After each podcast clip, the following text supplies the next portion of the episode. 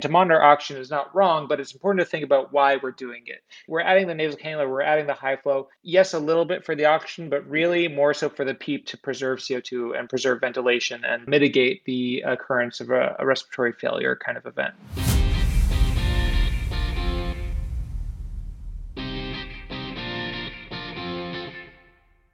Hi, everyone. Welcome to the PedsCrit Podcast. My name is Zach Hodges. I'm a current pediatric ICU fellow at UT Southwestern in Dallas.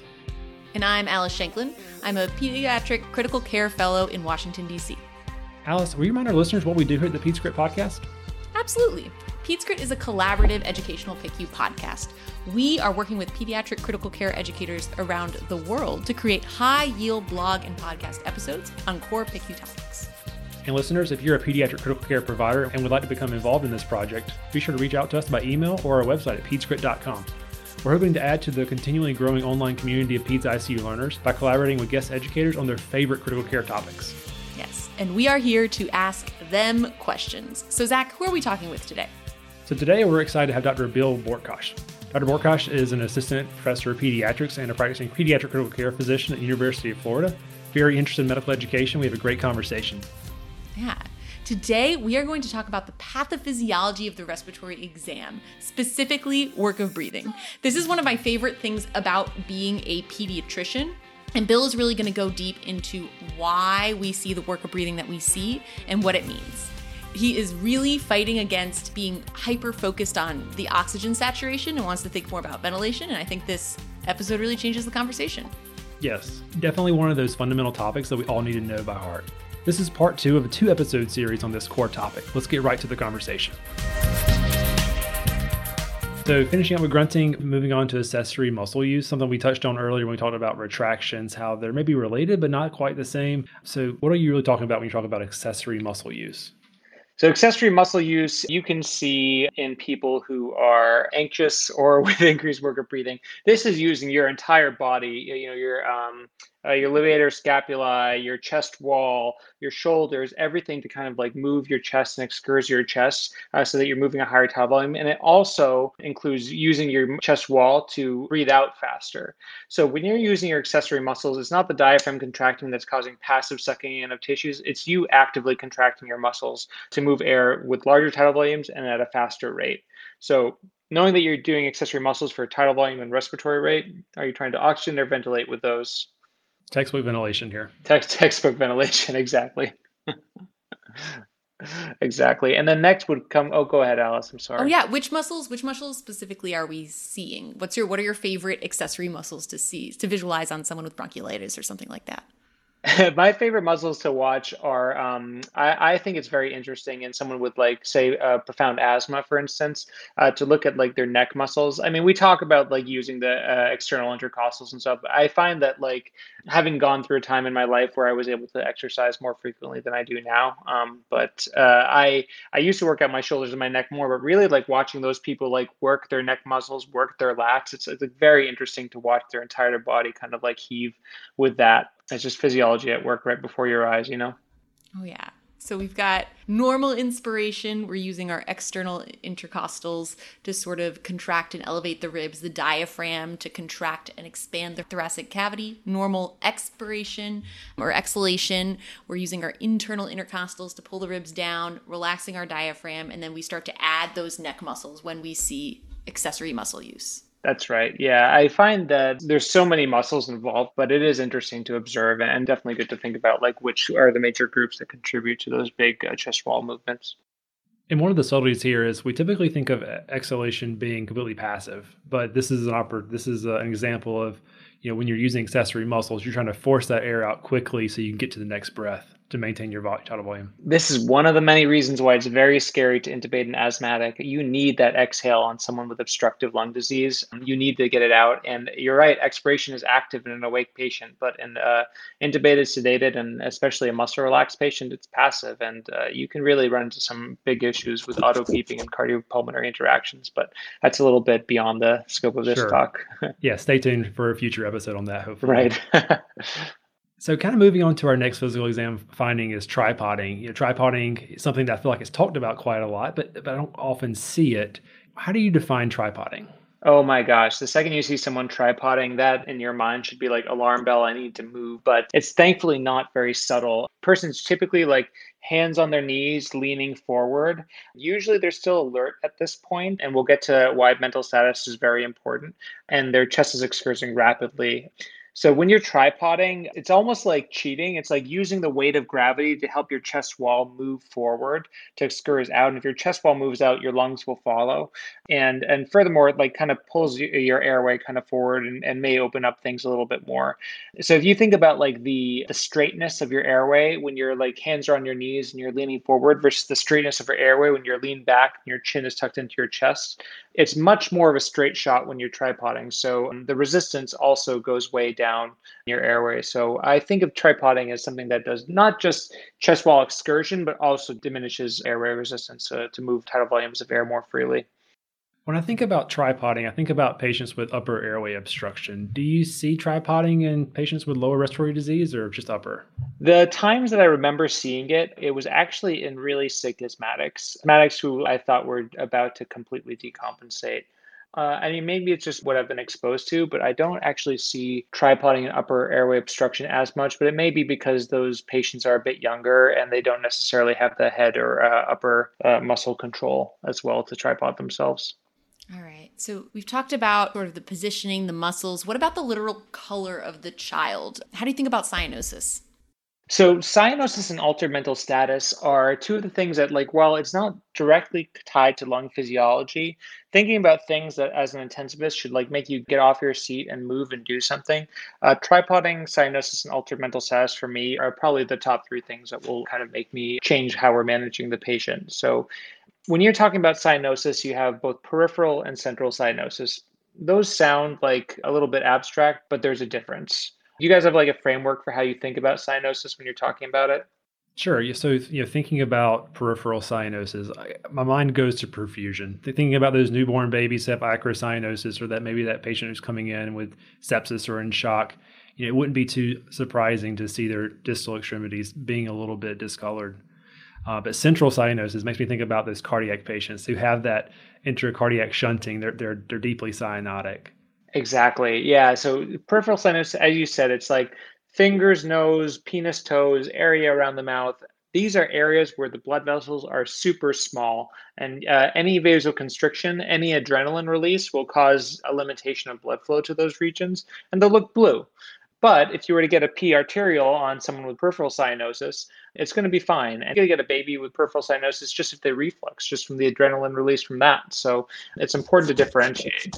But central, as you said, face, mouth, uh, tongue, mucous membranes, those are blue. The Lilly book, which is one of my uh, favorite cardiac books, defines central cyanosis as greater than or equal to three grams per deciliter of hemoglobin that's deoxygenated. Uh, but the point is, is that you need your sat needs to be super low, like 70% or less to like really start turning blue, which uh, as people go through their in critical care rotations, they'll, they'll probably notice that the blue patients have pretty darn low sats. Oh yeah. This is wait, can can we talk about the volume of hemoglobin that you need to look blue? Like is it going to be harder to see in an anemic patient or is that a wives tale? Well, theoretically in an anemic patient with one of hemoglobin, if that hemoglobin is 100% oxygenated, that person should not look blue and they should sat 100%. However, if you have a hemoglobin of one, uh, your heart's probably going a mile a minute to just get enough hemoglobin out to the peripheral oxygen. So your adrenaline's probably high. So you would probably have peripheral cyanosis. So that would be a little bit muddied and it'd be hard to measure a peripheral sat just based on that. So I think the Lilly book, to be fair, was oriented towards adult cardiac pathology. In a child, I think maybe a reasonable guesstimate would be probably 75% or 70% or lower of SpO2 going to probably uh, make you look pretty darn blue. So we talked about all these different physical exam findings, you know, retractions, tripoding, accessory muscle use. Everything's been towards helping ventilation, but cyanosis, I think I can rely on that showing me at least central desaturation, oxygenation issues. Well, you're exactly right. So like cyanosis is all about oxygen, it's not about ventilation hypothetically. However, if I see someone who's cyanotic, whether it's peripheral or central cyanotic, it's going to make me move Because if someone who uh, has peripheral cyanosis and they're working really hard to breathe, what does that tell you about their state and like which way are they heading from a respiratory standpoint? Is this person going to get better and do great, or are they, gonna, are they kind of swirling the toilet? It's the precursor to hemodynamic collapse, right? It's the equivalent of having severely delayed cap refill, hypotension. Exactly. Like this is the kind of person who I think is about to go into respiratory failure, respiratory arrest, CO2 accumulation, acidosis, hemodynamic instability. So, like, yes, like while central cyanosis would speak to it, the reason we have a SAT a probe like on our patients in the PICU is because it's an easy to measure marker that can tell you that your ventilation is kind of going down the tubes here. So, if you have someone even with just peripheral cyanosis and not central cyanosis, you know that they're working really hard and probably should do something about it. Sure, of course. Anything else to add about cyanosis before we move on? No, I don't think so. But I think that ties it really nicely into like why altered mental status is actually a respiratory sign and probably the most important one. So yes, so altered mental status, kind of one of those subtle findings for some of our patients, maybe who aren't you know neuro completely typical. Um, mm-hmm. Um, tell us more about why altered mental status is really concerning. So you talked about everything. You talked about tachypnea retractions, flaring, grunting, accessory muscle use, tripoding, and cyanosis, all those things with someone who's talking to you. What do you think the CO2, someone who has all those uh, work of breathing signs uh, and is talking to you, is? This is the thing that I'm always impressed by is that if you got a gas, it would probably be fine. They're compensating. They're working yes. so hard to compensate. Their CO2 is 45, you know? Yeah, I think it indicates to me that they're compensating adequately. Exactly. As a first year fellow, it's very common to like want to get a blood gas on everyone who even looks at you the wrong way. But generally, if someone's mentating and talking to you, their CO2 is probably fine. As you said, in people who are um, neurodevelopmentally delayed or whatever, or um, who are intubated and sedated, it can be a little bit harder to tell. Uh, but having a preserved mental status is a really good indication that your carbon dioxide is probably fine. So to me, this is the difference between respiratory insufficiency and respiratory failure. Respiratory insufficiency is like, yeah, you're working hard to breathe, but you're doing it. You know, you're able to do it. Whereas respiratory failure is your work of breathing, no matter how hard you try, is not enough, and all of a sudden your CO2 is through the roof. So if I see someone with increased work of breathing who's obtunded, um, that to me is probably going to make me intubate them. Uh, regardless, I, I, may not even wait for a gas in many of those patients um, because uh, I feel that their CO2 is probably 70 or higher. Sure, and they're probably not protecting their airway very well, so you're getting multiple indications to intubate. Exactly, exactly. Yeah, uh, but uh, altered mental status to me is like your eyeball way of telling what what someone's CO two is, and I, I, think that can be really helpful when you're like kind of just uh, managing your unit and trying to decide uh, what to do and how to uh, kind of direct someone's care. A lot of patients in the PICU that aren't, aren't neurotypical. Altered mental status it can be a really difficult exam finding for some of those patients. Do you have any clinical pearls about trying to detect altered mental status in some of those patients, some of our patients like that? You know, um, I feel that the simpler we make our job, the more easily and the more consistently and the more effectively we carry it out. So I um, approach those patients with an abundance of humility, and I will often just ask the parents, Hey, is your child usually like that? And they'll be like, no, they are much more playful usually. And I'll be like, okay. And if I'm still not sure, I'll get a blood gas to just confirm my suspicions. Um, but uh, but I find that caregivers are probably your best bet, and I will be very quick uh, to involve the parents in the care and be like, hey, this is what I'm thinking about. Your child's working really hard to breathe. Can you give? Since I don't know your kid as well as you do, what do you think? Is is this like them? And they'll often tell you like, yes, she, she's opening her eyes. It's about her baseline, or or no, she's usually like sitting up and even talking, and this is completely off. And I can't even count how many times that has helped me direct my care for um, someone in respiratory failure. So when we think broadly, now Bill, I don't know if I'm if I'm correct here, but I'm I'm hearing that you care a little bit more about hypercarbia than um, than hypoxia. Broadly, how do you sum this up for us? well, let's bring it back home. So we were talking about that kid in the ED, and we all agreed that he had a SAT of 82, and we're probably going to put a nasal cannula on that kid. So why did we do it? Why did we put a nasal cannula on that kid? You just told me that when someone's working hard to breathe, that all these signs are, uh, you know, tachypnea retractions, flaring, grunting, tripoding, accessory muscle use, um, all this stuff is to move CO2 more so than oxygen. So why did we put oxygen on the kid's face? Because the blue number on the screen told us to. exactly. It was, 80, it was below 90%. Wait, okay. But I do, I'm going to push you a little bit here um, because – the way that I used to think about it, understanding that maybe this is less important is you've got the oxygen hemoglobin dissociation curve, and you have a certain pressure of oxygen in the blood that's really necessary to keep it bound and delivered. And so I guess my concern in the room is that we're shifting the P- our PaO2 is maybe going to be inadequate to really get the oxygen bound to hemoglobin and delivered to the body. But maybe that's less important than I always thought. So yeah, so I would my gut instinct would be to tell you that you use way too many words to um, to describe a concept. I, I, I usually tell people that you need to be able to explain to someone on the street, you know. But so when you're talking about delivering oxygen to your body, you're talking about perfusion. It's oxygen delivery, right? It's it's oxygen content and cardiac output, and your body knows what to do. So if the oxygen content in your blood goes down, what does your heart do? It pumps blood faster beats harder, Increase. beats faster, higher stroke volume, higher heart rate. And it's very good because at doing this, because like we said, we we know kids with TETs who live their entire lives with SATs of 70, but do 30% of their tissues die? No, of course not. You know, their body would never let that happen. They're they're able to compensate. They increase their heart rate, they increase their stroke volume, they increase their hemoglobin over time.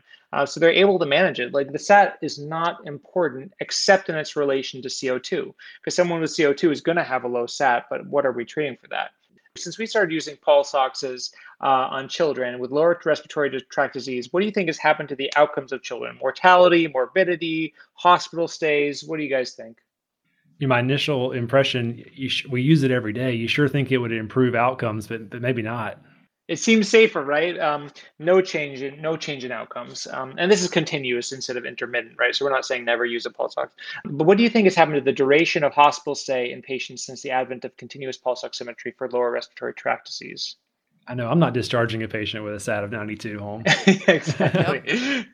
exactly. On average, it's gone up by one to two days, which is crazy, right? But yeah, you know, you're right. Like it gives you, Al, as you said, like it, it feels safer. And, I would argue in, in the PICU, it's not that I would never use a pulse ox. I, I think pulse oxes are extremely useful to like kind of screen for changes in respiratory illness, you know, in the same way a NIRS is useful in kind of screening for changes in hemodynamics and uh, brain and somatic organ perfusion, uh, but we have to think about the why of it. Um, so it's not so much that we need to restore oxygenation to uh, maximize perfusion because that's what oxygen does. It's it's a way to like quickly identify on a central telemetry unit monitor whether someone's having a ventilatory issue. Hey, well, fantastic. Kind of moving towards the end of today's conversation, you're thinking about broad strokes for take home points. All these physical exam findings that we think of tripoding, grunting, retractions, accessory muscle use, tachypnea. We need to take home that those are keys looking into our patient's physiology, that they're having a difficulty with ventilation, maybe not necessarily oxygenation. And we need to keep that in mind when we approach these sick patients. Bill, as we kind of move towards the end, any other you know, take home points or anything else you want to cover? Yeah, uh, the last thing I'd say is, you know, we did stick a nasal cannula on that kid. But if that kid were a small baby, you may notice that after sticking the nasal cannula on that kid, that respiratory rate went down a little bit. And the reason for that is because all of our respiratory interventions, including nasal cannula on some level, generate PEEP. So nasal cannula, even small babies, uh, will generate some PEEP. High flow will generate PEEP. BiPAP and CPAP will generate PEEP. Intubation, of course, generates PEEP. And that will increase your FRC, increase your tidal volume. So to do these things is not wrong. And to monitor oxygen is not wrong, but it's important to think about why we're doing it. We're adding the nasal cannula, we're adding the high flow. Yes, a little bit for the oxygen, but really more so for the PEEP to preserve CO2 and preserve ventilation and mitigate the occurrence of a, a respiratory failure kind of event. So um, that would be kind of my take home point from from all this discussion. Well, fantastic. Thanks so much for joining us. I'm going to be really excited to share this episode with our listeners really soon. Thanks, guys. It was uh, awesome being here. It was fun.